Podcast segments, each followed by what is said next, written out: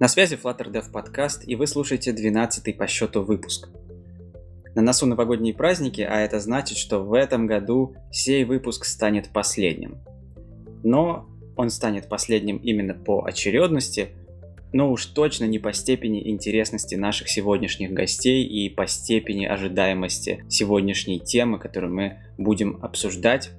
Вы могли видеть этих ребят на конференциях Dartup и Mobius в этом году – Сегодня в выпуске мы беседуем с гостями из команды Яндекс Такси. У нас два крутых парня сегодня. На связи Геннадий Евстратов, руководитель iOS команды партнерских продуктов Яндекс Такси, и Илья Вирник, разработчик из этой же самой команды. Привет, ребят. Привет. Всем привет. Кроме того, у микрофона Александр Денисов из компании EPAM. Привет, привет. Артем Зайцев из компании Surf. Привет и его коллега и ваш покорный слуга Евгений Сатуров за микрофоном. Для начала, вы люди у нас новые, на подкасте еще ни разу не были, и так уж получилось, что именно вам выпала такая честь закрывать этот год последним выпуском. Расскажите, пожалуйста, пару слов о себе, чтобы наши слушатели с вами поближе познакомились и поняли вообще ваш путь в IT, как вы пришли к Flutter, потихонечку мы к этому сейчас будем двигаться и поговорим о вашем проекте в итоге. Ген, расскажи про себя, потому что я знаю, что у тебя достаточно интересный бэкграунд, ты уже достаточно много лет а, занимаешься программированием, и Flutter это, конечно, далеко не первая твоя история, в которой ты вписываешься. Да, это так. Flutter а, плотно я занимаюсь с лета этого года. Примерно в это же время я перешел в Яндекс чуть пораньше. До этого несколько лет я работал в Mail.ru, а, руководил iOS-разработкой Юлы, потом делал а, видеостриминг OK Live, потом делал некоторые проекты Mail, про которые сейчас уже все забыли, но они были. До этого у меня был свой аутсорсинг, я тоже занимался разработкой мобильных. А до этого я внезапно писал сервера на Яве. И вообще, да, я достаточно давно уже программирую. И Flutter — это, так сказать, последняя штука, которой я занимаюсь. Я помню, как-то раз ты рассказывал какую-то историю на грани фантастики, как ты писал какие-то скрипты для нефтяных танкеров. Да, но это было очень-очень-очень давно. Это были 90-е квалкомовские спутниковые терминалы. И официальное использование карт на них стоило очень дорого. И я а, с отцом, отец у меня тоже занимался в свое время разработками, зареверсили их протокол и сделали некое такое пиратское наколенное решение, которое использовалось в компании отца для навигации и отслеживания танкеров. Да, мало кто может похвастаться настолько интересными проектами в своем портфолио, но тем не менее, Илья, расскажи ты про себя. Ты в Яндексе тоже не так давно. Чем ты занимался до этого и как ты пришел во Flutter? Ну да, совершенно верно. В Яндексе я с лета этого года присоединился к Гениной команде и, соответственно, Flutter начал заниматься как раз летом, когда Flutter у нас появился в нашем проекте, о котором мы расскажем. До этого я вообще начал с нативной iOS-разработки. До Яндекса примерно год я учился в Apple Developer Academy в Неаполе, и прямиком из нее приехал в Яндекс Такси для того, чтобы вообще забыть все, что я знаю об iOS, нативной iOS разработке и переключиться на Flutter. Вообще у меня сейчас некоторый такой диссонанс в голове, я думаю, у многих наших слушателей тоже, потому что Ген, тебя представил как э, руководителя iOS команды. Ты, Илья, рассказываешь про то, что ты серьезно занимался также iOS тематикой. И все это как-то очень плохо накладывается на то, что в среднем во Flutter индустрии iOSников и выходцев из, именно из этой платформы просто невероятно мало в сравнении с теми, кто приходит из Android или из каких-то других технологий. А, а тут как так получилось, что вы собрались вместе и работаете сейчас в одной команде. Расскажите, как это произошло и почему в Яндексе такие, так, так, такое возможно?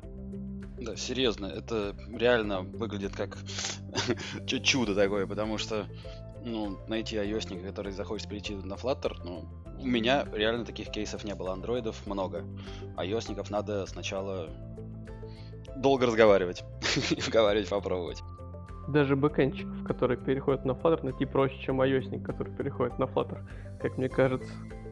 Ну, значит, мы в каком-то роде уникальные, потому что нас э, пока все еще четверо, и все четверо выходцы из iOS.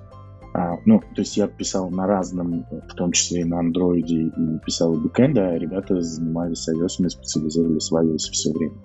А получилось так, что нам нужно было быстро сделать продукт, который очень важен для нашей компании.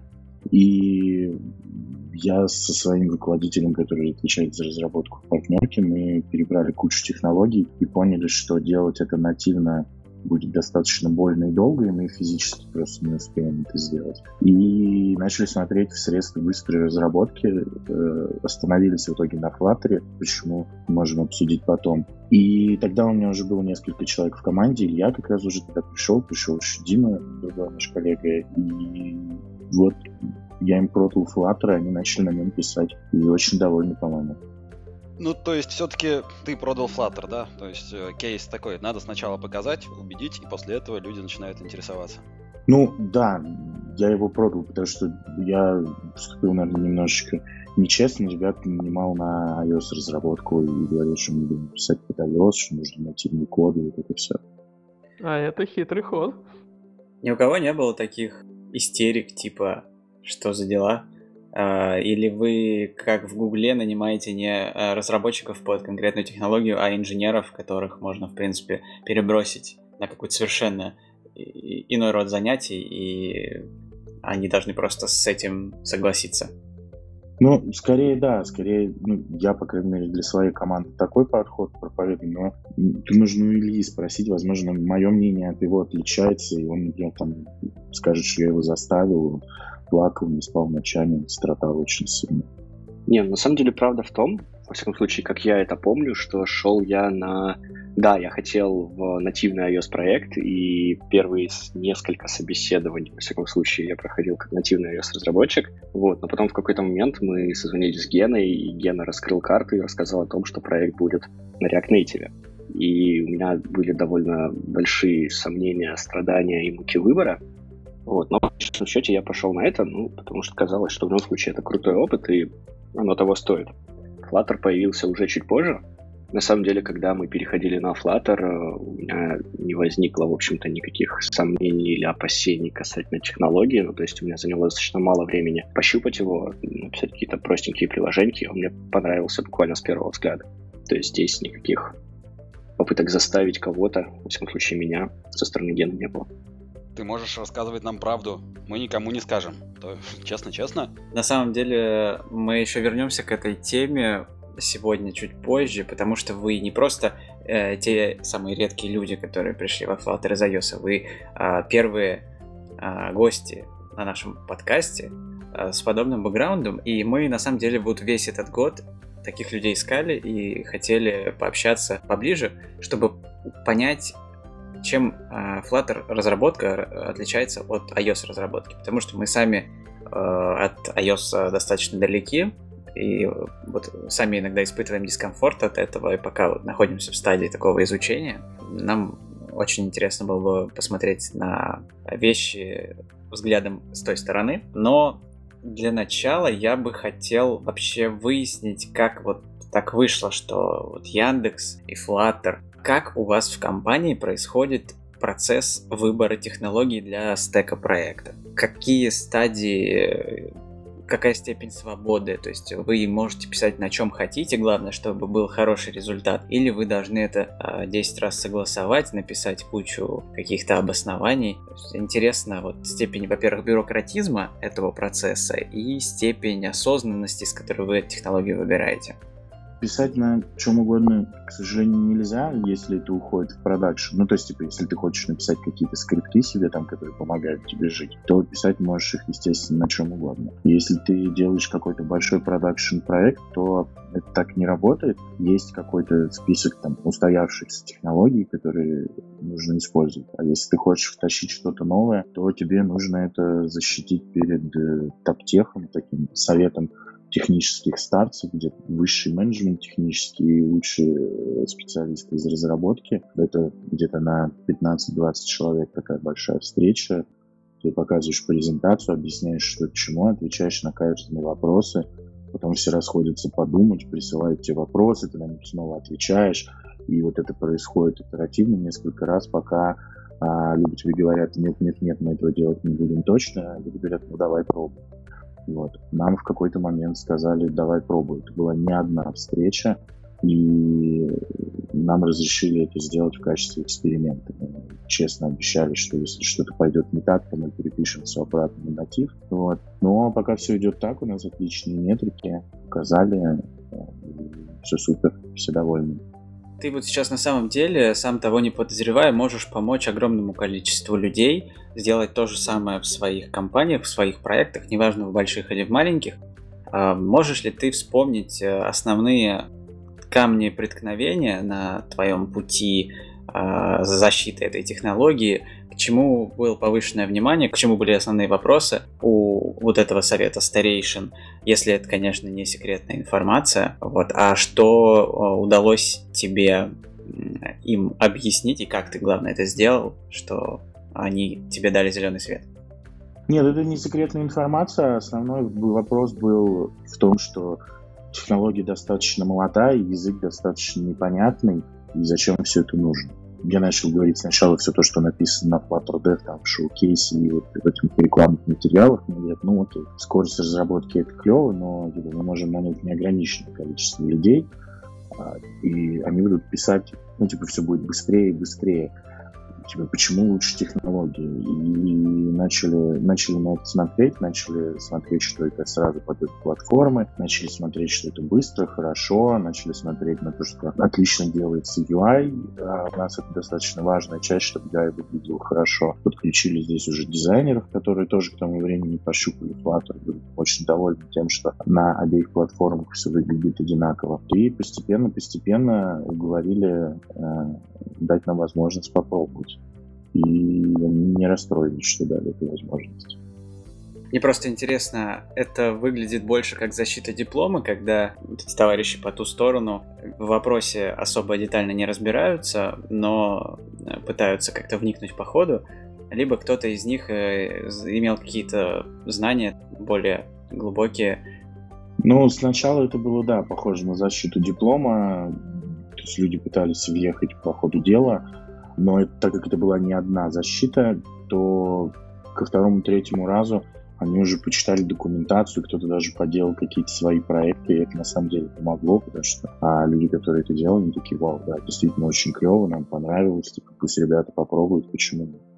Ну, то есть при этом они бы нормально отнеслись, если бы у вас эксперимент провалился, и вам бы пришлось просто выкинуть все то время, которое вы потратили на разработку этого прототипа, и начать писать на чем-то другом.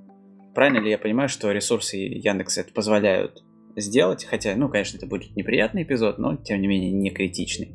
Но если бы нам пришлось все выкинуть и переписать заново, это, это было бы очень неприятно, да. Наверное, в рамках компании, ну, это было бы не смертельно, но это было бы очень чувствительно, потому что в, именно в нашем продукте э, время релиза оно было очень важно, и, скорее всего, мы бы, наверное, зарелизили первую версию на Flutter и переписали ее и релизнили потом уже вторую нативную, что-то так. То есть изначально такой был договор. То есть мы, когда проводили какую-то эволюцию Flutter, да, изучали его, мы поняли, что минимальную функциональность, которую нам нужно сделать, э, мы в любом случае не сможем сделать настолько плохо, на этой технологии, что ее нельзя будет зарелизить. Мы поняли, что в любом случае что-то до релиза мы доведем, и вот если в процессе этого доведения будут какие-то глобальные проблемы, то да, мы будем отказываться от технологии. Но их не возникло, возникло наоборот только понимание, что выбор был очень правильный. Здорово, довольно интересно и детально ты рассказал об этом процессе. И мне бы хотелось немножко отвлечься и совсем недавно, буквально несколько дней назад, э, состоялся Flutter Interact, на котором вышла пятая стабильная версия фреймворка и масса каких-то самых разных э, новинок, начиная от инструментов тулинга, заканчивая какими-то плагинами для дизайнеров, для их инструментов. А, смотрели ли вы Flutter Interact и что вам запомнилось больше всего? Я, к своему стыду, на самом деле, Flutter Interact посмотреть не смог. А, я его, вернее, я смотрел, читал уже после, на следующий день утром а, выжимку, что же представили. Ну, на самом деле, это был довольно крутой ивент. А, штуки, которые показали, в частности, графические редакторы, аналог Interface Builder а, который мне приходит на ум из iOS, они весьма впечатляют. Кстати, никто не пробовал суперновую еще? Я вот смотрю на супернову и вот все ищу время, потому что мне вот как-то Adobe ну, когда я смотрел, не так зацепил, как Супернова. Ну, скетча прямо ну, круто. Кстати, по поводу Flutter Interact, мы же даже в Москве делали здесь э, офлайн ивент ребята собирались э, под это под эгидой ГДГ Москву собирались в Озоне и смотрели все вместе потом еще пару докладов было ну, весело так тусили если вы слушаете нас и были там вам респект за то что вы да, ходите э, и общаетесь. Много-много крутых штук было. Меня знаете, что порадовало на самом деле? Э, мелочь, а приятно. Новая версия Flutter Gallery. Э, всегда, когда рассказываешь э, людям о Flutter, ну, обычно раньше там шоу-кейс такой, смотрите, вот Flutter Gallery это такой application, который показывает там какие-то простые вещи, которые можно делать на Flutter. И было, конечно, забавно объяснять, что Flutter такой кроссплатформенный, а Flutter Gallery есть только под Android. И поэтому, на самом деле, классно, что сейчас э, новый Flutter Gallery с новыми виджетами, который работает под iOS, под Android, под веб и под э, десктоп. И все это можно посмотреть, пощупать. Ну, то есть, вроде бы не, не дает ничего нового именно с точки зрения разработки, но с точки зрения визибилити какой-то, это прям приятно, что они перепилили ее. Кстати говоря, вот она только-только у меня обновилась. Я помню, кто-то мне сказал, что он должно было обновление выйти, такой, все, нет, нет, думаю, обманули. Нет, ну а так еще, конечно же, как же не отметить из обновления это, собственно, новую версию Flutter и Dart 2.7. Ну, меня по последнее время впечатлил гораздо больше Dart 2.7. Все ближе к Kotlin? А, да не знаю, мне вдохновили экстеншены, причем они показались мне больше похожими не на котлиновские, а на свифтовые, потому что там также ты пишешь чуть ли не отдельный класс для них. Блин, с экстеншенами можно RxDart выкинуть. Прям почти полностью. Ну или можно было его не брать вообще с самого начала Риксдарта. Ну, не брать, например.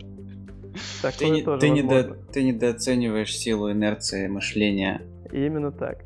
И, ну, null safety, который, правда, сейчас пока еще в превью работает вроде как только в специальном дартпаде, но это тоже будет полезная фича в будущем. Что там еще из Flutter? Там самое классное, еще именно тоже с точки зрения картинки, это когда Flutter Octopus выехал. В общем, теперь новый э, плагин для VS Code позволяет дебажить одновременно несколько устройств, и они там выкатили такой стол, на который было прикручено сразу там несколько таблетов, несколько телефонов, десктопы, веб-браузеры, и это выглядело так впечатляюще, реально такой осьминог с кучей экранов, на котором одновременно э, дебажился код один и тот же. Да, это, кстати, тоже я... крутая фича, правда, я ее так и не попробовал еще. Я, я, это еще один плюс к тому, что попробую перейти на VS Code. Мы используем Android Studio. Ребят, а вы, кстати, в Яндексе что, VS Code или Android Studio? VS Code. Android Studio как-то не зашла. Ну, скажем так, изначально был VS Code, я в какой-то момент попробовал перелезть на Android Studio, даже не на Android Studio, а на идею полную, которая Ultimate с установленными всеми плагинами. И она просто тупо не смогла открыть проект, поэтому да, не готов убивать себя и, и морочиться, там сейчас пытаться ее настроить, вернуться в Code. Вот и первое отличие коренных ios от андроидчиков. Андроидчик об инерции мышления. Ну, слушай, я тут я не совсем соглашусь, потому что студия или там идея, как вам угодно, это реально мощный инструмент VS Code, до которого пока не дотягивает по количеству разнообразных функций, возможностей рефакторинга, работы с э, системой контроля версий из интерфейса. Действительно, там VS Code, он легковесный, он удобный, он классный, но очень часто не хватает. Не хватает какого-то э, какой-то организации, эргономики и функциональности. Поэтому тут э, я думаю, что каждый все равно останется так или иначе при своем, но это интересное замечание. На самом деле у меня вопрос, раз уж мы коснулись Дарта, э, к вам, к Илье, к Гене, по поводу того, как вам дался переход на этот язык, потому что когда я, например, начал на нем писать, у меня сложилось такое стойкое впечатление, стойкое ощущение, что это слегка модифицированная версия Java с какими-то там а, дополнениями или а, небольшими отличиями. Во всяком случае, по синтаксису. А вы переходили, а, как я понимаю, а, со Swift, скорее всего, да? А, поэтому вот интересно ваше впечатление, что вам показалось там удобным, что неудобным, и насколько вообще это было тяжело и неприятно, или может быть наоборот.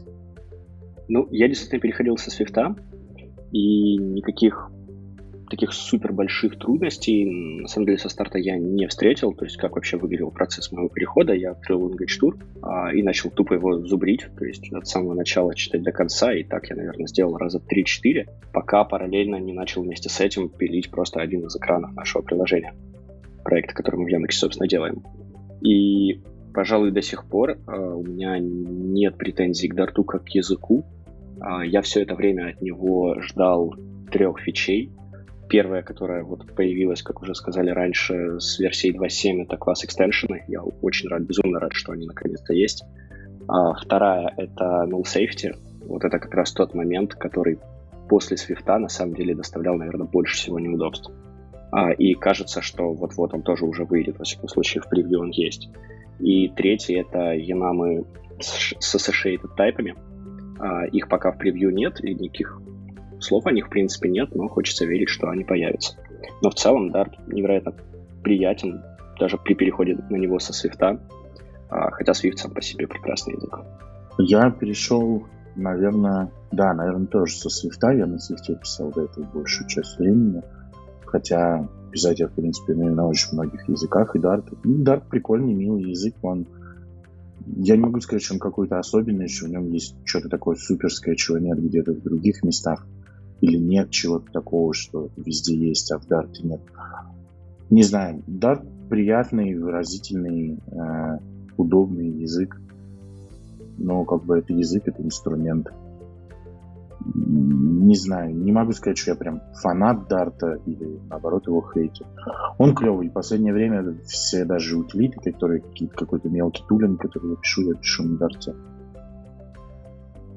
Вот, кстати, к последнему я готов присоединиться.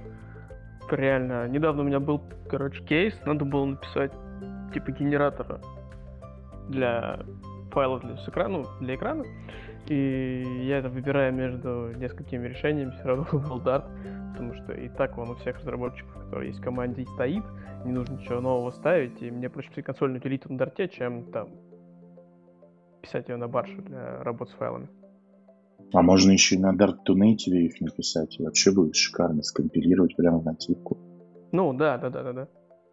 Давайте теперь поговорим про продукт, который вы делаете, потому что, скорее всего, какая-то часть нашей аудитории пока что, вероятно, так и не поняла, о каком приложении идет речь. Вроде пришли ребята из Яндекс Такси, но неужели клиентское приложение перепишут на Flutter?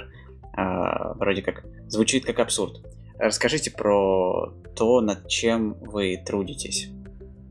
Мы делаем приложение для водителей. Это та вещь, которую используют водители, чтобы получать заказы, навигироваться, смотреть свои заработки, а, ну, делать, собственно, вообще вот все, что делают водители такси, да, это их то, что называется автоматизированное рабочее место. А, и мы делаем вот эту штуку для iOS. А, внезапно ее не было для iOS, она была только для Android до последнего времени. Сейчас мы уже запустились. Правда, пока не в России, но это не важно. Россия совсем скоро на подходе. Поэтому, да, мы, мы делаем водительское приложение, оно называется Taxometer. И вы запустились в Финляндии. Это тоже может, наверное, стать для многих сюрпризом, что Яндекс Такси активно в каких-то других странах э, присутствует. Почему именно Финляндия? Смотри, э, все очень просто. Финляндия, потому что у нас пока функциональность отстает немного от андроидного собрата нашего, и, и э, мы не реализовали некоторые вещи, которые обязательно нужны для работы в России. При этом для работы в Финляндии они не нужны. В Финляндии там немного попроще устроена тарификация, э, чуть попроще устроен суржит, вот та штука, когда повышенный спрос на такси, оно вот этого стоит подороже.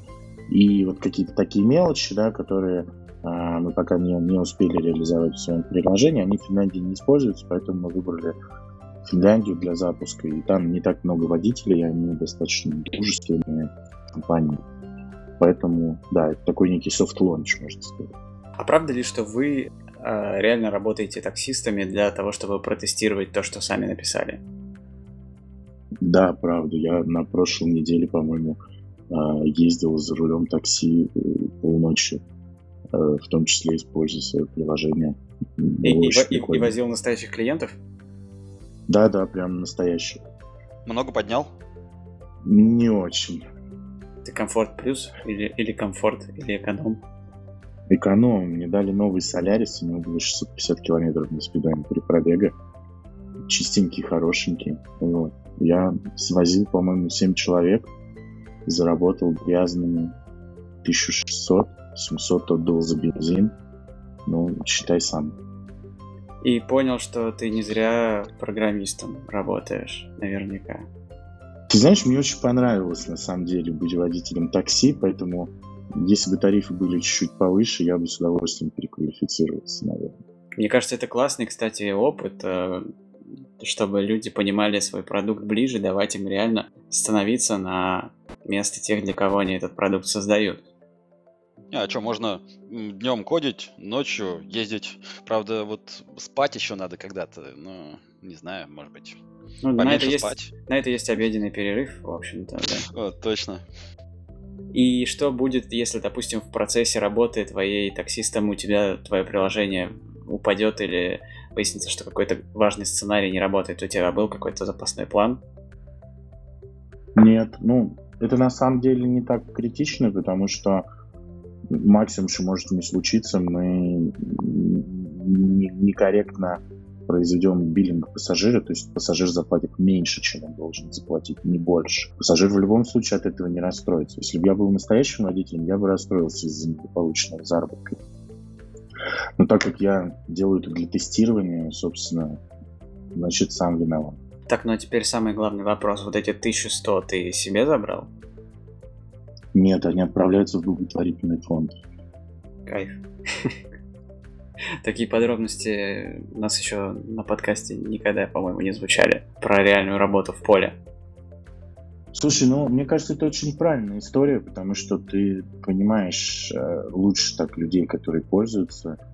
И, э, например, я совершенно четко понял, что нам нужно доделать внутреннюю навигацию – и мы будем устраивать в начале февраля хакатон, чтобы ее быстренько сделать перед российским релизом, потому что без внутренней навигации, например, пользоваться приложением гораздо сложнее и менее удобнее, чем пользоваться, например, Android-версией с внутренней навигацией.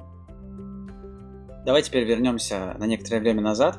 Ты говорил, что изначально вы э, начали пилить этот проект на React Native. И тут хотелось бы немножко подробнее окунуться в эту историю, потому что очень часто звучат эти лозунги, что, мол, Flutter это классно, а React Native это не, не классно, но мало кто может объяснить, почему, и мало у кого есть действительно хороший опыт э, работы и с тем, и с тем, чтобы это аргументировать. По-моему, ты как раз похож на такого человека, и мне очень интересно было бы услышать от тебя, а, что плохого в React Native, чем он хуже Флаттера, может быть, чем лучше, и почему все-таки чаша весов в сторону последнего перевесила? Ну, смотри, здесь почему мы начали писать на React Native достаточно просто. К тому моменту, как я появился в компании, а, наш ведущий дизайнер, который делает дизайн UX всего этой, всей этой штуки, которую мы делаем, он а, а, напилил свою компонентную систему и для демонстрации напилил приложение на React Native. Ну, такой вот у нас дизайн. И получилось, что у меня была готовая система UI-компонентов на React Native, и был начальник, который говорил, давай-давай попробуй React Native. Я сказал, ну, что, почему вы не попробуете? Мы попробовали, и все было, в общем, до какого-то момента достаточно неплохо. А потом мы столкнулись с взаимодействием React Native и Native, а, вот прокачка сообщений большого количества нам понадобилось.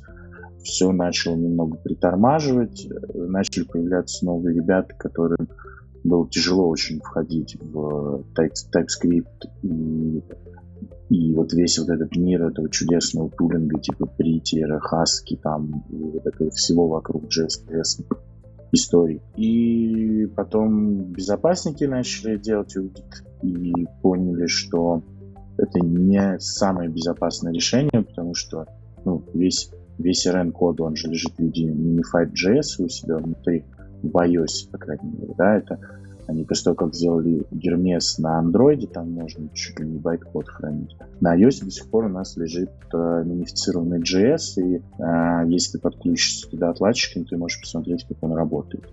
Ну, сильно проще посмотреть, как он работает, чем там, тот же Dart, если ты будешь пытаться отлаживать. И это был большой концерн для нас, поэтому мы, в общем, ну как мы, служба безопасности сказала, что React Native не так, только через их труд. А в плане стабильности, насколько было все плохо, насколько это хорошо разруливалось комьюнити или разработчиками React Native, то есть если были какие-то проблемы, как быстро они фиксились, или приходилось это делать самостоятельно? Ну, это приходилось делать, скорее всего, самостоятельно, ну, чаще всего самостоятельно, вот так сказать. История с обновлением React с каждой, ну, на каждую новую версию React Native это речевый язык, потому что все время что-нибудь отваливается, все время что-нибудь перестает работать. Мы тоже как раз даже за тот недолгий период времени, который мы использовали React Native, мы обновлялись с 0.69 на 0.70, у нас все, естественно, развалилось. Мы потратили день или два на то, чтобы это все собрать обратно. Плюс э, это клевая история, клевая технология. Есть куча библиотек, есть куча парней с фронтенда, которые пришли в React Native, которые умеют в React и делают какие-то хорошие вещи даже на React Native.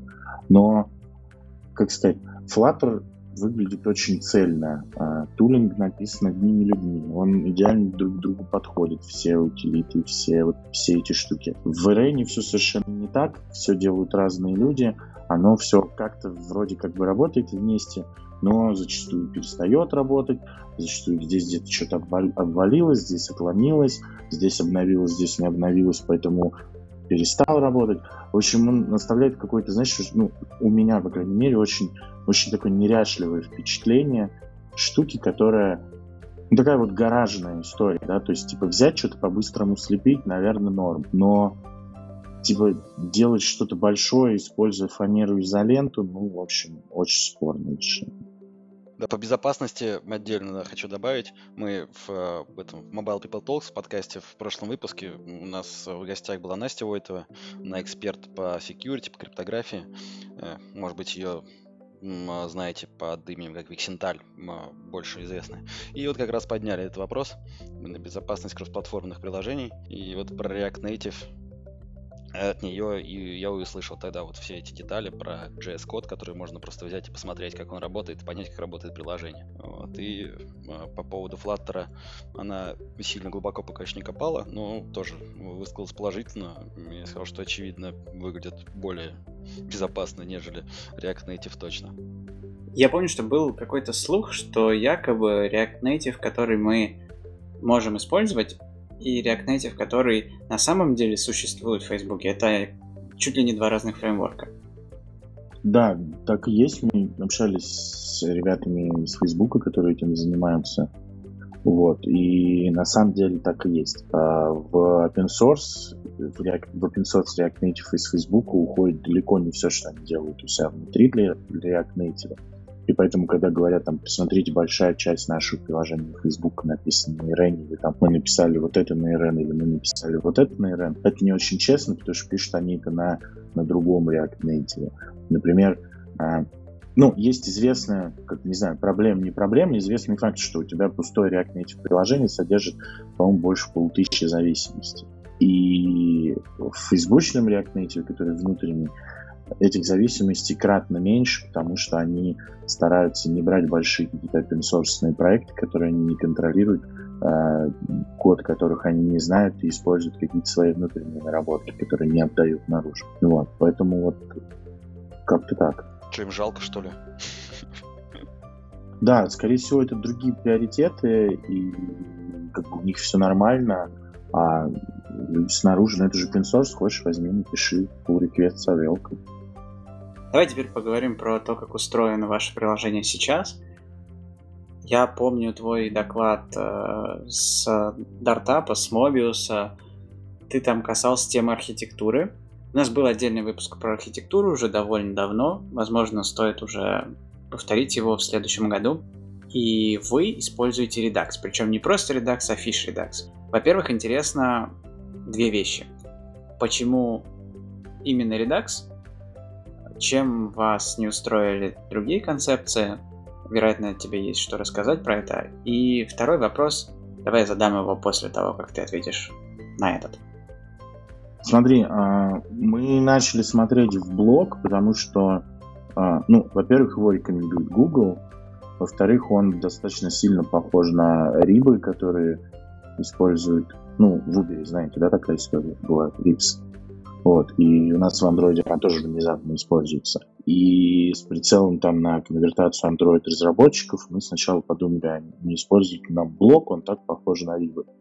Вот, а потом подумали, что лучше архитектура это та, которую ты уже знаешь и пробовал. И у меня был большой опыт с редаксом, как в React Native, как в обычном вебе, как и в Swift внезапно. И решили остановиться на редакции. Почему именно Fish? Потому что он дает кучу обвязки вокруг редакции, типа комбинации там редюсеров, комбинации эффектов, которую так или иначе придется писать самому, но там она уже написана, протестирована, а у них достаточно чистый код хороший, поэтому почему бы и нет. А вы смотрели внимательно там а, в Redux Брайана Игана там или э, Build Redux от Дэвида Марна? Там тоже ну, есть всякие фишки. Но Брайана Игана, конечно, может быть, если саму библиотеку э, просто Redux смотреть, то там много чего нет. Но там тоже у него же есть куча дополнений всякие. Redux Funk там и так далее. Ну, я не могу тебе сказать, что я прям ультра внимательно туда смотрел и, и читал код, да, посмотрели, и это было ну, окей, это было мое решение, чисто не знаю, почему вот Fish мне понравился больше. Слушай, а Fish, ведь это же китайская какая-то, по-моему, история, да? Алибаба, да. А не, не, не было проблем из-за этого? Там, документация на непонятном языке или какие-то коммуникативные проблемы, там, вопрос некому задать или что-то в этом духе? Э, с документацией проблемы были, но в других редакциях она тоже, ну, на тот момент, когда я смотрел, была так себе. Вот. Но смотри, Фиш достаточно молодой, ему там типа с год, наверное, вот. И там не так много кода, и он достаточно чистый и понятный, поэтому, в общем, когда у меня есть какие-то вопросы или проблемы с фишом, я уже не даже не пытаюсь найти вот на, на иероглифы документацию, а просто в коде можно посмотреть, как оно работает и, и что делать. Я бы здесь дополнил Гену тем, что, э, во-первых, Fish Redux на самом деле на английском документация достаточно обильная. Э, некоторые моменты, конечно, не покрыты, они есть только на китайском языке либо в коде, но в силу того, что это все же Redux, э, мне, например, лично помогала разбираться документация Redux вебовского от Фейсбука, термины одинаковые, поведение абсолютно одинаковое, и здесь можно просто посмотреть в их доку и понять, как обстоят дела в фише. Илья, вот к тебе вопрос. Ты как э, линейный разработчик, вероятно, больше кодишь, чем Гена по объему времени. И так или иначе лучше чувствуешь архитектуру, вот как она действительно в бою себя проявляет. Э, есть ли у тебя желание что-то в ней сейчас поменять, или ты доволен решением, которые вы приняли, и, или, может быть, ты посматриваешь в сторону каких-то других архитектурных паттернов? Ну, на самом деле, в сторону других я не посматриваю совсем. А, я достаточно поверхностно пощупал в свое время блог, и я не могу сказать, что он мне чем-то понравился больше, чем Redux. Ровно так же я не могу сказать, что он мне не понравился, но для себя я не увидел ни одной причины переходить с Redux на блог. А, к Redux я достаточно быстро привык, увидел в нем значительные его преимущества, и, наверное, самое главное, это, а, как бы это странно не прозвучало, это его ограниченность. То есть э, кажется, что шансов накосячить в коде, используя Redux, э, на самом деле очень мало. И та модульность, которую выстраивает он в приложении, она, она очень-очень радует. А я же разбирался с тем, как это все добро тестировать и как туда протаскивать DI. И здесь, опять же, Fish Redux очень понравился, и его подход а, на самом деле дает очень, очень, очень гибкий, а, гибкие возможности для тестирования. Смотри, ты сам тут, по-моему, подал темы для дальнейшего обсуждения. Аж сразу две. Не, э, я еще можно вставлю 5 копеек э, про как раз Mobius, и там был мой доклад как раз про блок Redux. И вот, э, как я сказал, да, я тоже пришел к такому выводу, что самое большое отличие между Redux и блоком, то, что Redux ставит тебя в рамки, а блок тебе дает свободу.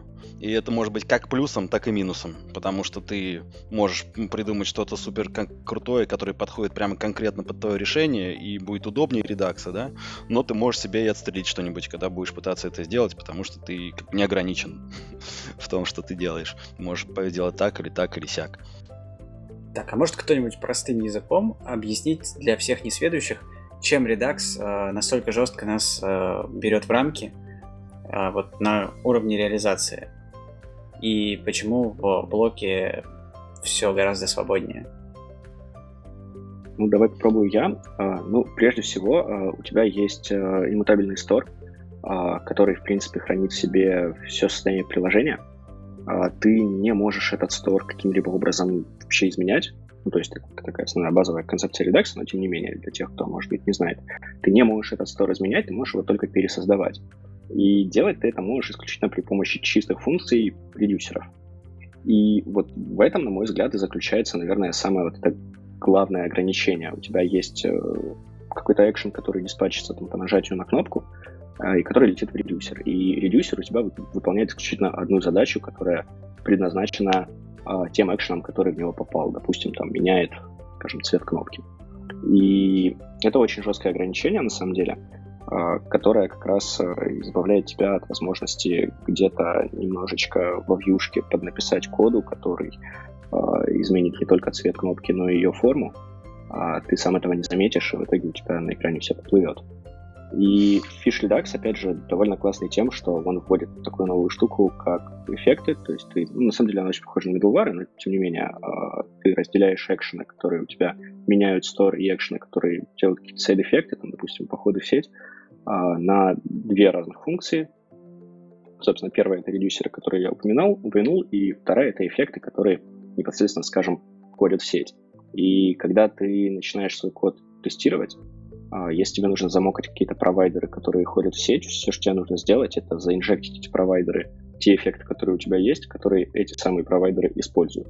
В итоге у тебя есть отдельный, целиком выделенный, независимо от других частей приложения кусок, эффекты, которые тебе нужно протестировать. Состоят они э, ну, из какого-то количества этих самых эффектов, отдельных функций, которые какие-то действия выполняют. Скажем, там, скачивают какой-то один чанк информации, другой скачивает другой. В два разных эффекта ты инжектишь два разных провайдера и по-разному их тестируешь. И вот это довольно круто и ограничено как раз.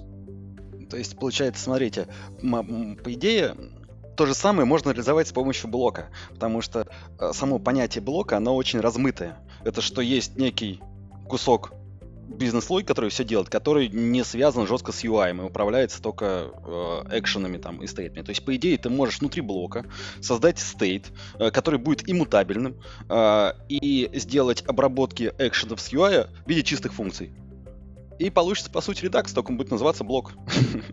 вот. Но ты можешь там взять и сделать по-другому. А Redux тебе не дает такой возможности. Вот и вся разница. Ну да, и это ключевое отличие, потому что когда ты только входишь в технологию, только начинаешь на этим всем заниматься, и у тебя стоит вопрос, а куда положить там вот, вот эту функциональность или вот эту, а где сделать это или то, а, и у тебя куча мест, ты начинаешь это делать то там, то там, и это все сложно. Гораздо проще, когда у тебя это место одно, и ты не можешь просто ошибиться, где нужно что делать. Илья, ты вот э, второй раз просто уже по, по лезвию ножа проходишь, и на этот раз я домучаю тебя по поводу тестирования. Мне интересно, как у вас реализован вообще подход к тестированию. Я просто слышал на докладе Гены его отношение к этому, что вот, мол, все приложение должно быть протестировано и точка. А, и интересно, как вы э, это, это решали, какие виды тестов используете, какие инструменты и насколько это было просто или, или это было непросто, и какой сейчас процент покрытия примерно у вас тоже интересно. Ну, касательно инструментов, э, мы на самом деле начали первый подход к тестам с того, чтобы, в принципе, внедрить DI, которого изначально у нас не было. Э, в качестве фреймворка для него мы выбрали Inject.dart. Там, на самом деле, был выбор между ним, между Getted, по-моему, Kiwi. Э, в общем-то, наверное, все, хотя наверняка есть еще какие-то фреймворки, но тем не менее. И остановились мы на Inject Dart, ну, потому что он крутой, он использует аннотации, он очень простой и понятный, он compile-таймовый. И, и здесь, на самом деле, мы достаточно недолго думали. Он понравился с первого взгляда, и мы выбрали именно его. А, как мы это вообще делали? А, ну, на самом деле, пока что мы а, реализуем только юнит-тесты, то есть мы тестируем именно эффекты. А, это вообще стояло для нас первым пунктом. Вообще, какой подход мы выбрали, это, а, собственно, в силу того, как устроен Redux, а, у нас есть какие-то экшены, которые триггерят какие-то сайд-эффекты, походы в сеть. И есть экшены, которые изменяют Tor, которые триггерят редюсеры. Протестировать редюсеры проще простого, то есть все, что нужно, это знать стор на входе и посмотреть, что, происходит, что произошло со стором на выходе из редюсера. И была ли, грубо говоря, было ли изменено значение переменной или нет. Это очень просто, и кажется, что на самом деле этим заниматься даже нет особо большой необходимости, поэтому мы решили делать это чуть по-другому. А, мы решили тестировать именно эффекты. И поскольку эффекты, которые, скажем, ходят в сеть, а, в конечном счете диспатч экшены, которые меняют а, мы выбрали такой подход, как написание теста на эффект. И затем мы трекаем, какие экшены были задиспатчены после того, как мы задиспатчили экшен, который дернул эффект. Я надеюсь, сейчас понятно получилось. То есть логика такова, что влетает экшен в эффект, который идет в сеть скачивать какой-то чанк информации. Когда это произошло, у нас должен задиспатчиться при успехе экшен, который меняет стор и, там, скажем, загружает в него этот чанк информации скачанный. В случае фейла у нас диспатчится другой экшен, который, э, скажем, ставит в сторе булевое значение не получилось, и там красный крестик на экране отрисовывается. И при разных, э, собственно, обстоятельствах мы смотрим, какой экшен был задиспатчен, когда мы задиспатчили экшен в эффект. И работает это примерно таким образом.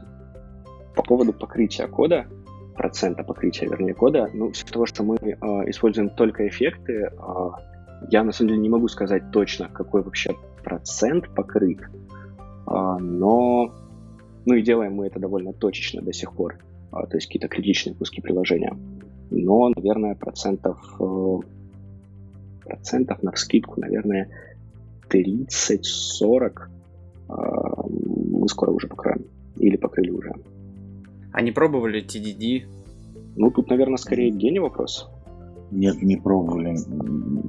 У нас было достаточно мало времени, чтобы еще и, и вот это внедрять. Наверное, когда-нибудь фуфан попробуем, но не знаю, у меня не очень хорошие есть впечатления э, о DDD в мобильной разработке. Это, с моей точки зрения, это отлично работает, например, на бэкэнде, но вот для мобайла тяжеловато. Так что следующий пункт по, по, по нашей повестке это dependency injection. И Тут э, вы, по-моему, уже затрагивали эту тему, говорили, что используете Inject Dart. Почему вы на нем остановились? И пробовали ли какие-то другие подходы? А, да. Тот же провайдер? А, провайдер, геты, такие самые известные. То есть вы просто почитали и выбрали инжект, потому что по каким-то плюсам, или все-таки проводили исследование более глубокое, там э, пробовали использовать и то, и другое, или там были еще какие-то причины? На самом деле провайдер в некоторой степени мы даже использовали э, для того, чтобы, для очень простой штуки, на самом деле, для того, чтобы в приложении задавать тему. Но в конечном счете э, мы решили ни провайдер, ни Getit, на мой взгляд, в плане DI они достаточно похожи, поправьте меня, если я не прав, э, не использовать, поскольку вот эта идея пропихивания, скажем, в в случае с провайдером э, зависимости через дерево виджетов, доступа через контекст, она, она как-то не нравится, она смешивает э, DI в какой-то степени с, э, с View. И вот в случае, например, с фишом при таком подходе мы бы могли иметь доступ к каким-то заинжекченным данным прямо, прямо из вьюхи. Хотелось этого избежать. А в случае с Getted, Getted рантаймовый, этот я потыкал, и чисто субъективно он мне сразу не понравился. Я не могу даже на самом деле очень внятно объяснить, почему. А, но, но он показался достаточно непонятным и, вернее, одновременно понятным и непонятным. То есть у него очень большое количество магии происходит где-то под капотом, ты не видишь, как это работает, и это вызывает смешанные чувства. А в случае с Inject Dart э, сложность единственная заключалась в том, чтобы заставить его работать. То есть там пришлось форкнуть библиотеку, пришлось там немножечко покопаться в опшенсах, настройки его, чтобы он хорошо, правильно генерил код и чтобы вообще это делал, в принципе. А, но его преимущество, как мне показалось, в том, что он просто занимается кодогенерацией, он выкладывает это все наружу в один файлик, который ты можешь прочитать, который более чем понятный, и ты прекрасно видишь своими глазами, что никакой магии на самом деле не произошло, все очень просто, и работа с аннотациями, она не вызывает больших сложностей. Ты очень сильно сепарируешь всю бизнес-логику, все те провайдеры, какие-то модули, сервисы, которые ты инжектишь отдельно от остальных частей приложения, и при этом прекрасно видишь, каким образом они именно с приложением взаимодействуют. И это круто. А Inject Dart, он ведь, по-моему, даже на PubDev не опубликован, да? Его надо форкать и э, к себе тащить, правильно? Да, совершенно верно. Несмотря на то, что это, в принципе, фреймворк, который э, был сделан ребятами из Гугла, несколькими инженерами, один, кстати, по один из них, кстати, по-моему, выходит из России, э, они его сделали, как они сами пишут, они его сделали для себя, для какого-то из внутренних проектов, и выложили на GitHub, очень крупно в самом начале написали, чуваки, мы ничего не доделали, оно может не работать, вы используете это на свой страх и риск, и вообще с этого момента делайте все как хотите, мы никакой ответственности за это не несем.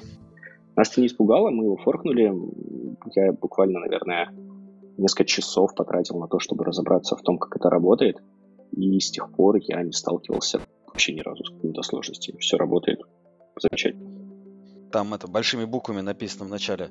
This is not an official Google or Dart Team project. Типа, что мы это сделали, но Google или Dart команде это отношение не имеет.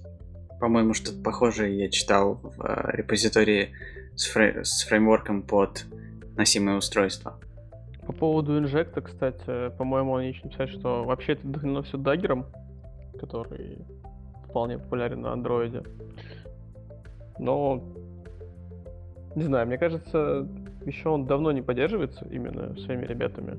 Последний раз, когда я заходил в репозиторий инжекта, там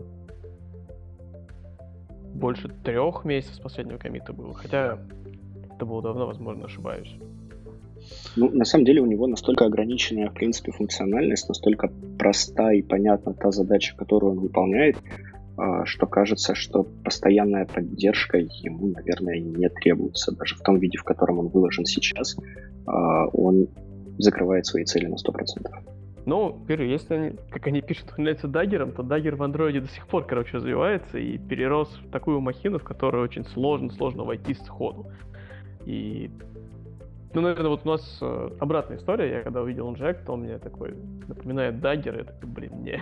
Я хочу что-нибудь максимально попроще и, и избежать слова даггер. Слушай, может в этом и была проблема Dagger а, что нужно было просто вовремя остановиться. Перестать э, варить. Вполне можно, может быть, вполне может быть. Я посмотрел, 7 месяцев назад последние изменения. Ну, значит, он и так достаточно прекрасен, чтобы еще что-то там менять. Нет, мне просто кажется, в это время анонсировали провайдер, кстати говоря. Как раз месяцев 7 назад он и вышел. Ну, фиг знает. Провайдер, он прям совсем же другой. Ну, блин, по-моему, изначально в команде Flutter говорил, что вообще идеально как BDI в Flutter это... Хотя и так все через, конструк... через конструктор подается, и, в принципе, боты с этой зависимости могут можно получать из контекста.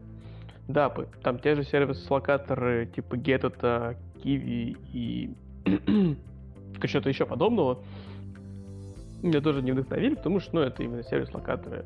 Э, по факту такие же аналоги есть в Android, как Coin и что-то еще на K. Э, для iOS, честно говоря, не знаю. А вот такие штуки, как провайдер, который вытек из того же блок провайдера, по факту это же организация, которая сделана на Inherited Widget, который, по-моему, даже в доках к нему написано, что это типа, как бы самый простой способ, способ сделать э, DI во Flutter. Так что такая она, скажем так, православная вещь именно внутри фреймворка.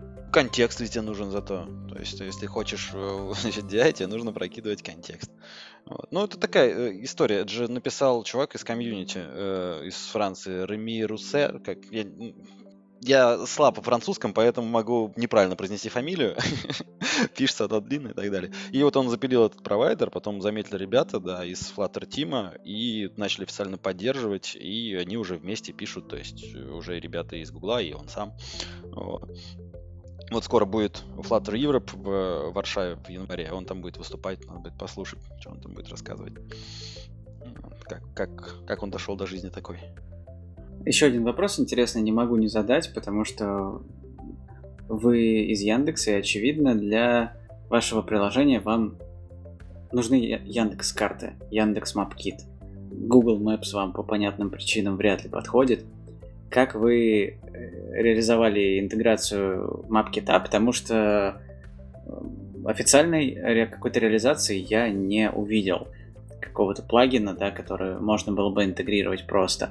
И мы, а, когда у нас была такая задача, взяли какой-то сторонний плагин, он весьма неплохо работал, но интересно, как вы эту задачу решали? Ну, мы написали свой плагин. Так, ну и а... где он, где он, где он? Почему он не в open source mm. еще?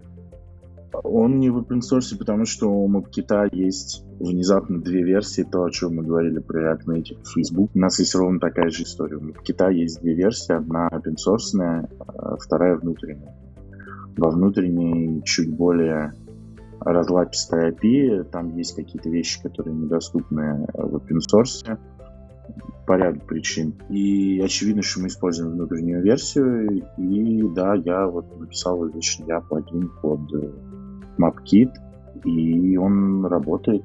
Там пришлось немножечко сделать несколько трюков, типа кэширования виджета с э, платформенной вьюхой и вот этого всего, но сейчас он работает отлично, все хорошо. Вы делали это через Platform View? Да, пока мы делали это через Platform View, но на самом деле а, у нас есть планы в светлом будущем научиться научить MapKit рендериться через Skia, и тогда будет вообще всем счастье. Слушай, а что ты можешь про Platform View сейчас рассказать? То есть есть ли какие-то проблемы с производительностью или это надуманные опасения? Ну, там же прям в официальной документации у них написано то, что э, могут возникать да, проблемы э, с перформансом, а, типа что используйте только в случае, когда нет другого выхода потому что типа expensive. Ну, у нас было на самом деле в первых версиях этого плагина все очень плохо, потому что а, мы его делали как э, stateless widget, то есть каждый раз, когда нам нужно было подвинуть, например, позицию пользователя на карте, мы его пересоздавали, перерисовывали, и мы ее делаем, например, с частотой 10 Гц. Ну, сам понимаешь, производительность была примерно на нуле, потому что инициализируется больше секунды, весь мапкит. Вот, поэтому как раз мы сделали кэширование, и сейчас мы э, один раз делаем, условно говоря, этот виджет, и потом просто используем один и тот же Platform View для того, чтобы установить в него какое-то состояние.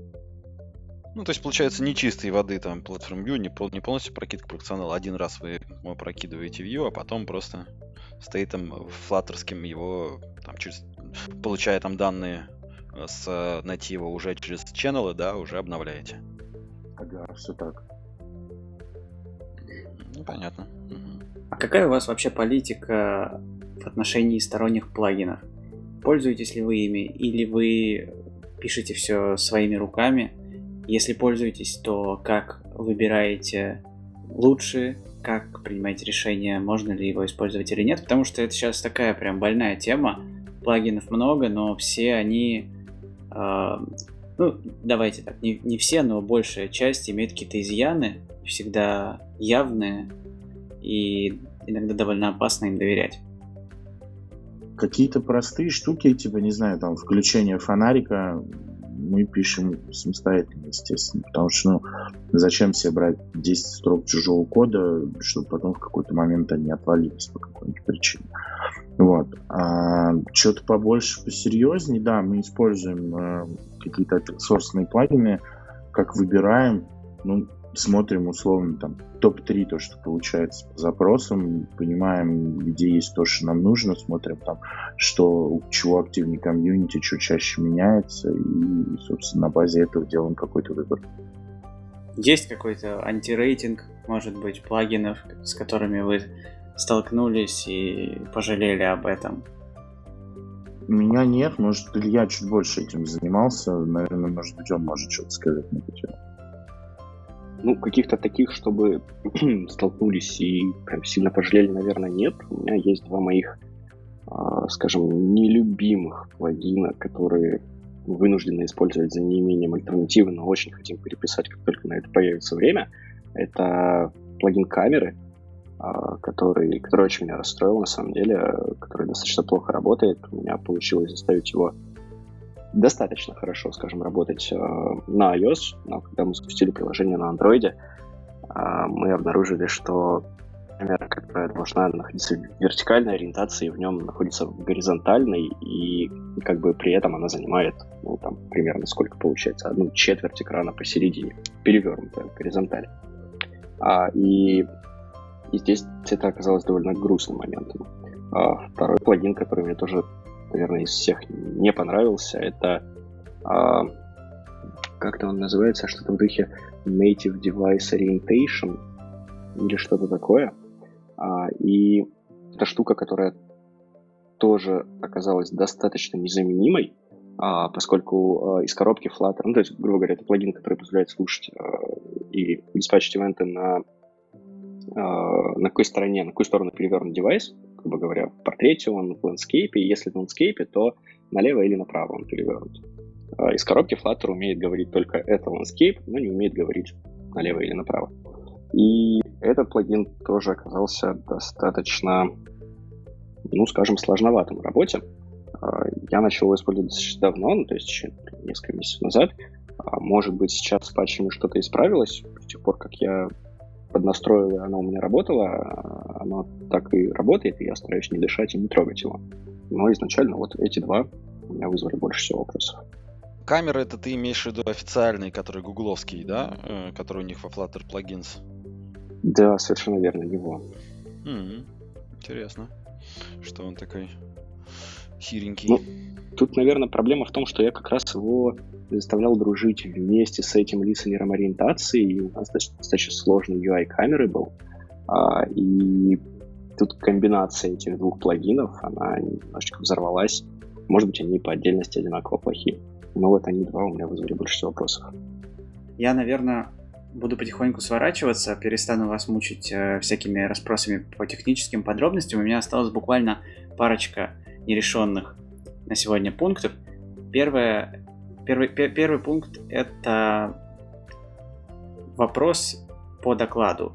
А, ссылку на видео с докладом мы прикрепим к выпуску подкаста, и я рекомендую всем посмотреть доклад Гены. Но э, там у тебя были такие метрики, э, ты показывал, насколько быстрее вы делаете фичи во Flutter, нежели в Android.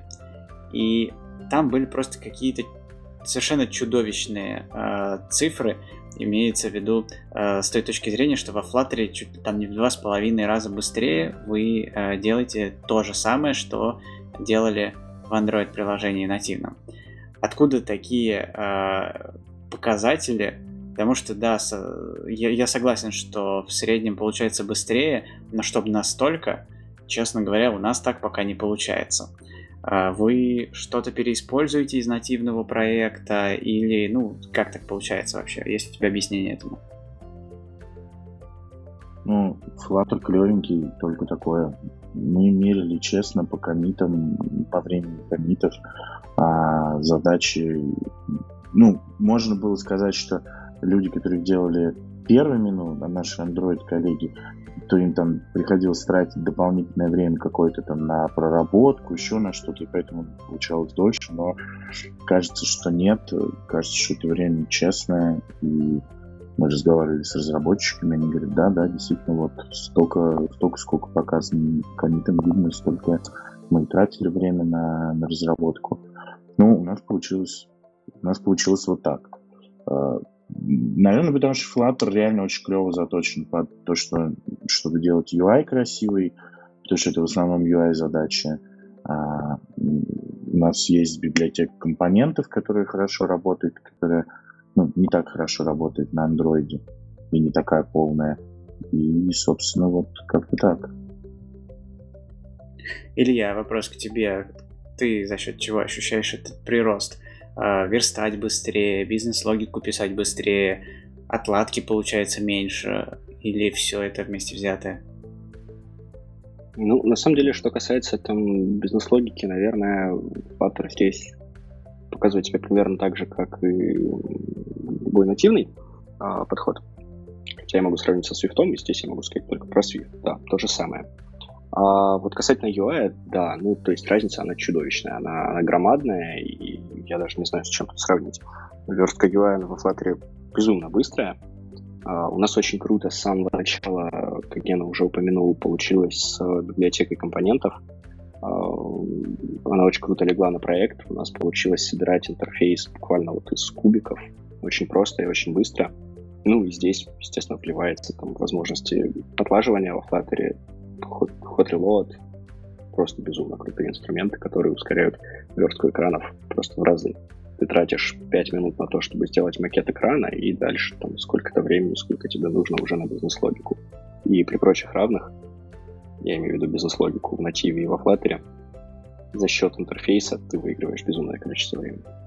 А не сталкивался ли ты вначале с э, тем, что верстать в декларативном стиле после того, как ты привык к, к императивному, невероятно сложно, потому что это совершенно какое-то другое мышление. Я вот, например, с этим столкнулся и понял, что я уже совершенно не думаю о том, как верстать экраны в андроиде. Я вижу макет, и у меня в голове сразу уже складывается какая-то его структура. Я на это даже не затрачиваю каких-то таких мысленных усилий. А во Flutter у меня так пока не получается. То есть вот именно эта декларативность, она требует осознания. А было ли у тебя такое, и что ты можешь посоветовать а, начинающим разработчикам для того, чтобы быстрее переключиться на эту парадигму? Ну, честно говоря, э, скажем, каких-то прям больших трудностей, наверное, не было. Тут, тут работает, на самом деле, мне на пользу, наверное, немножко такой нечестный момент, а, а именно то, что у нас очень консистентный UI в приложении. У нас а, встречается достаточно много однотипных экранов, и для того, чтобы работа с ними была минимально болезненной и максимально быстрой, у нас как раз появилась наша библиотека компонентов. То есть фактически, когда я вижу в макете от дизайнеров э, какой-то экран, э, скорее всего, там в 9 случаях из 10 у меня в голове уже имеется представление, угу, делать я это буду из вот такого компонента, такого и такого. Сложу их вместе и получу этот экран. То есть здесь такой нечестный момент, и что тут можно посоветовать, ну, наверное, делать тоже консистентный, консистентный интерфейс, в плане дизайна его. Вот. А касательно декларативного и императивного подхода, да, первое время у меня ну, как бы это было непривычно, были, наверное, какие-то сложности с этим. А, заняло какое-то время привыкнуть, а, но сейчас я начал за собой замечать достаточно смешные вещи. То есть, когда мне приходится сверстать что-то для себя на свифте, в нативе, я начинаю испытывать этого какую-то необъяснимую боль и агрессию. И Flutter в этом плане настолько привил эту работу с виджетами и с этим деревом, которое очень удобное и понятное, что внезапно это оказалось как-то прям родным.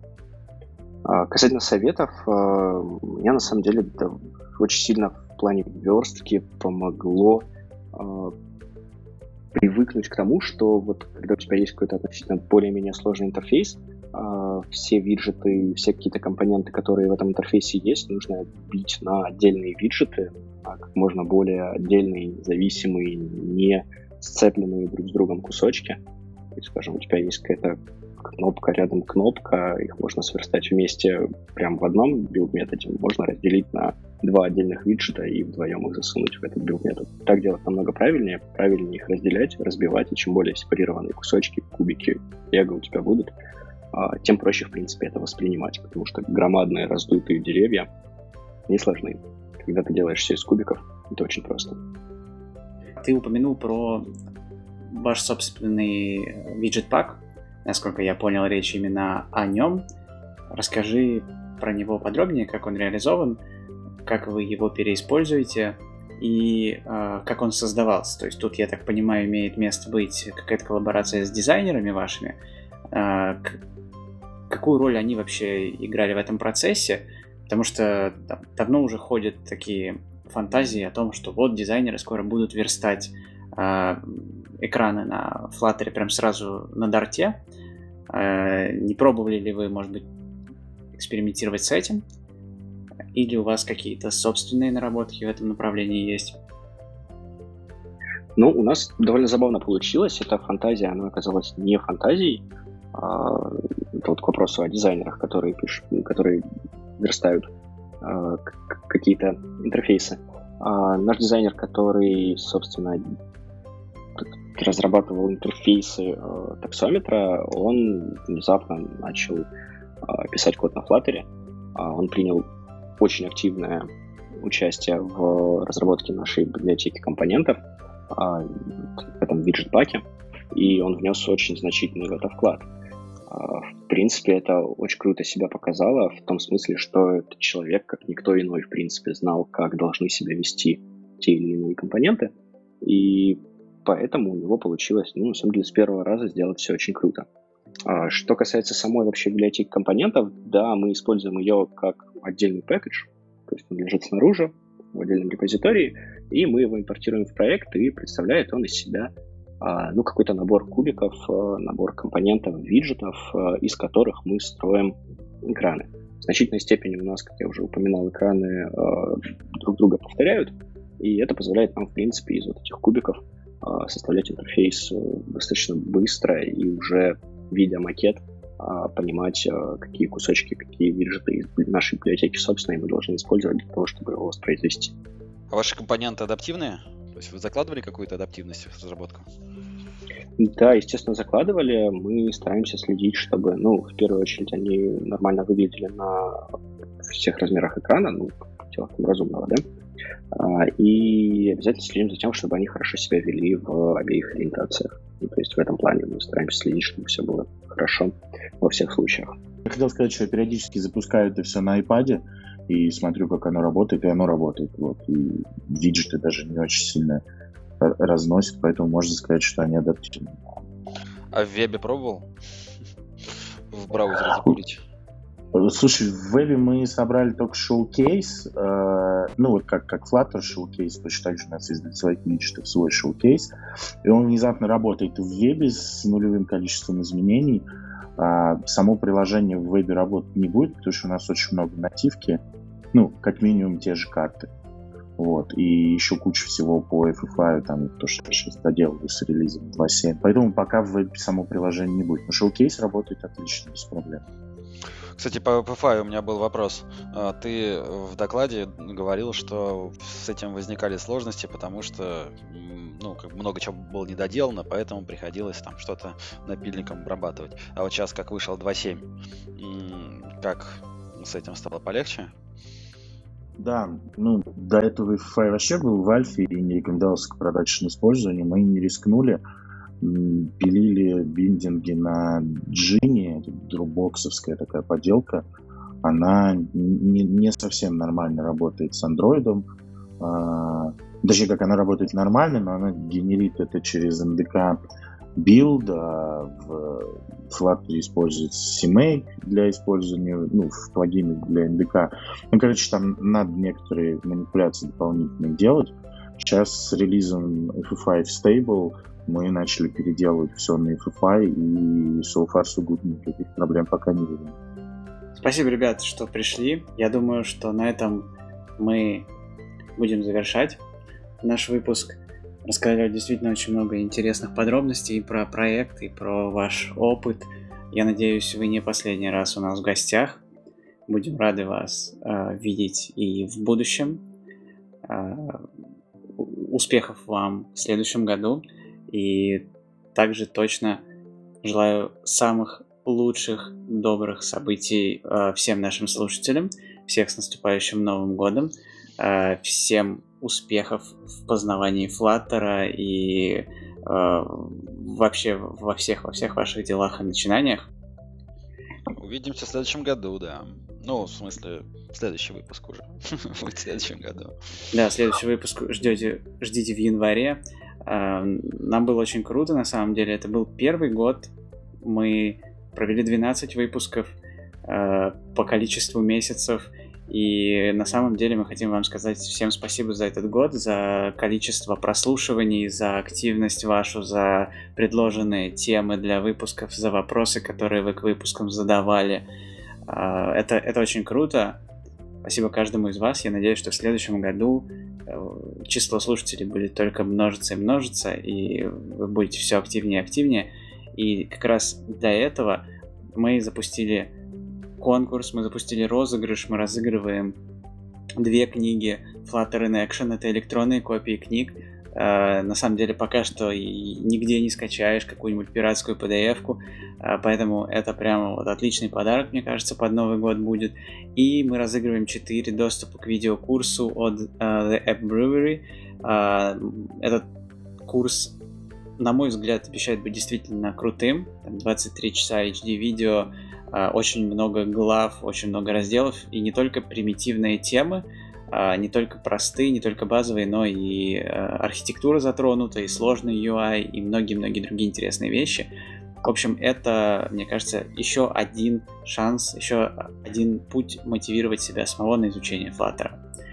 Так что смотрите на предыдущий пост в чате Flutter канала или во всех пабликах в э, соцсетях, ВКонтакте, Фейсбуке, Твиттере. А, репостите записи и а, мы разыграем 28 а, декабря эти призы. Это суббота будет. Разыграем, можно сказать, в режиме реального времени, случайным образом, между всеми репостнувшими наши записи. Вот, еще раз всем спасибо. Спасибо, Ген, спасибо, Илья. Да, спасибо, что позвал, Жень. Всех с наступающим. Если что, пишите. Женя, я думаю, положит в шоу-ноты мои контакты, и я буду рад ответить на все вопросы. Да, мы пригласим ребят в чат подкаст, поэтому вы сможете задать какие-то интересующие вас вопросы им напрямую. Вот, и, может быть, родится еще какой-нибудь интересный выпуск, который мы запишем уже в следующем году. Всем, всем хороших праздников, всем хорошо отдохнуть, всем пока.